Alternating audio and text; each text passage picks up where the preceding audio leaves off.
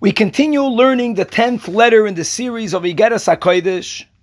The Alter Rebbe is starting to explain the Maila, the greatness of tzedakah, as tzedakah is part of tshuva. In other words, if a person was not meticulous in the keeping of the mitzvahs, and therefore there is a lack of the limited, so to say, expression of godliness that comes into the world through the mitzvahs. But now there's a lack in that, or there's a blemish in that. And in order to, to really rectify it, we have to now draw down into this world a infinite expression of godliness.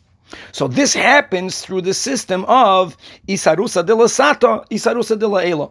That dafka, and only because we initiate what's called in Kabbalah the arousal from below, but what type of arousal from below?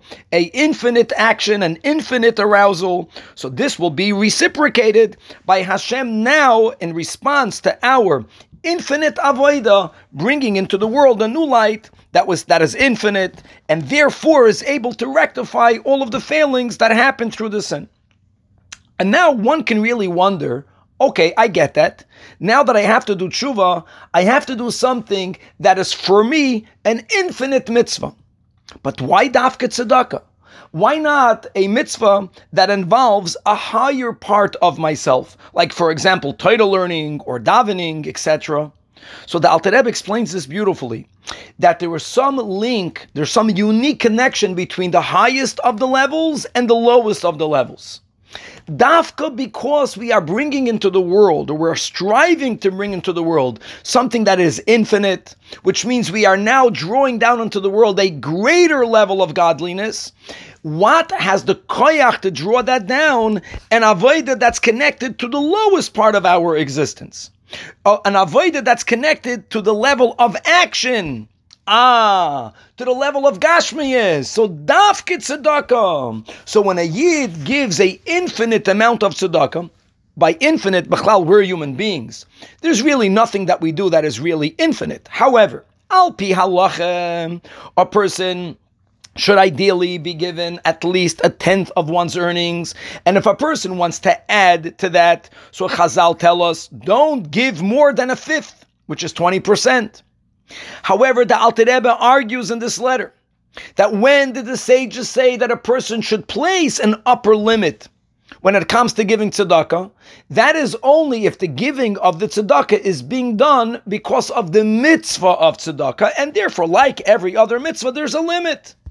But if a person is giving tzedakah as part of one's tshuva, and as we mentioned, the person here is trying to bring about a spiritual remedy and rectification of the spiritual damage and blemishes that happened through the prior mistakes. So the Alter Rebbe gives a Gavaldic argument that just like we find that when it comes to healing of the body, and we are obligated to make an effort to seek a, a remedy if one is ill.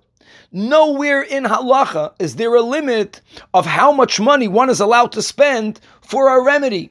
Even if we are living at a time and in a place that in order to get a refuah, a person will have to spend all of his or her money, or more than that.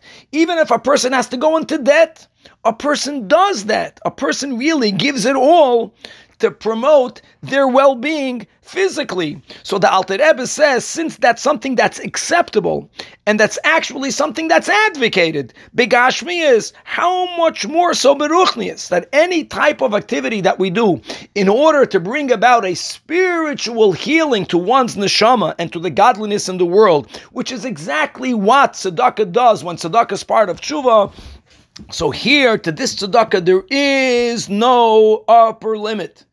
And indeed, all that the person will give will benefit, will benefit that since relative to me, I'm going beyond my limits, Dafka, this type of tzedakah will cause a Yisarusa de of Hashem now in response coming into the world in an infinite manner, a lot more to be continued.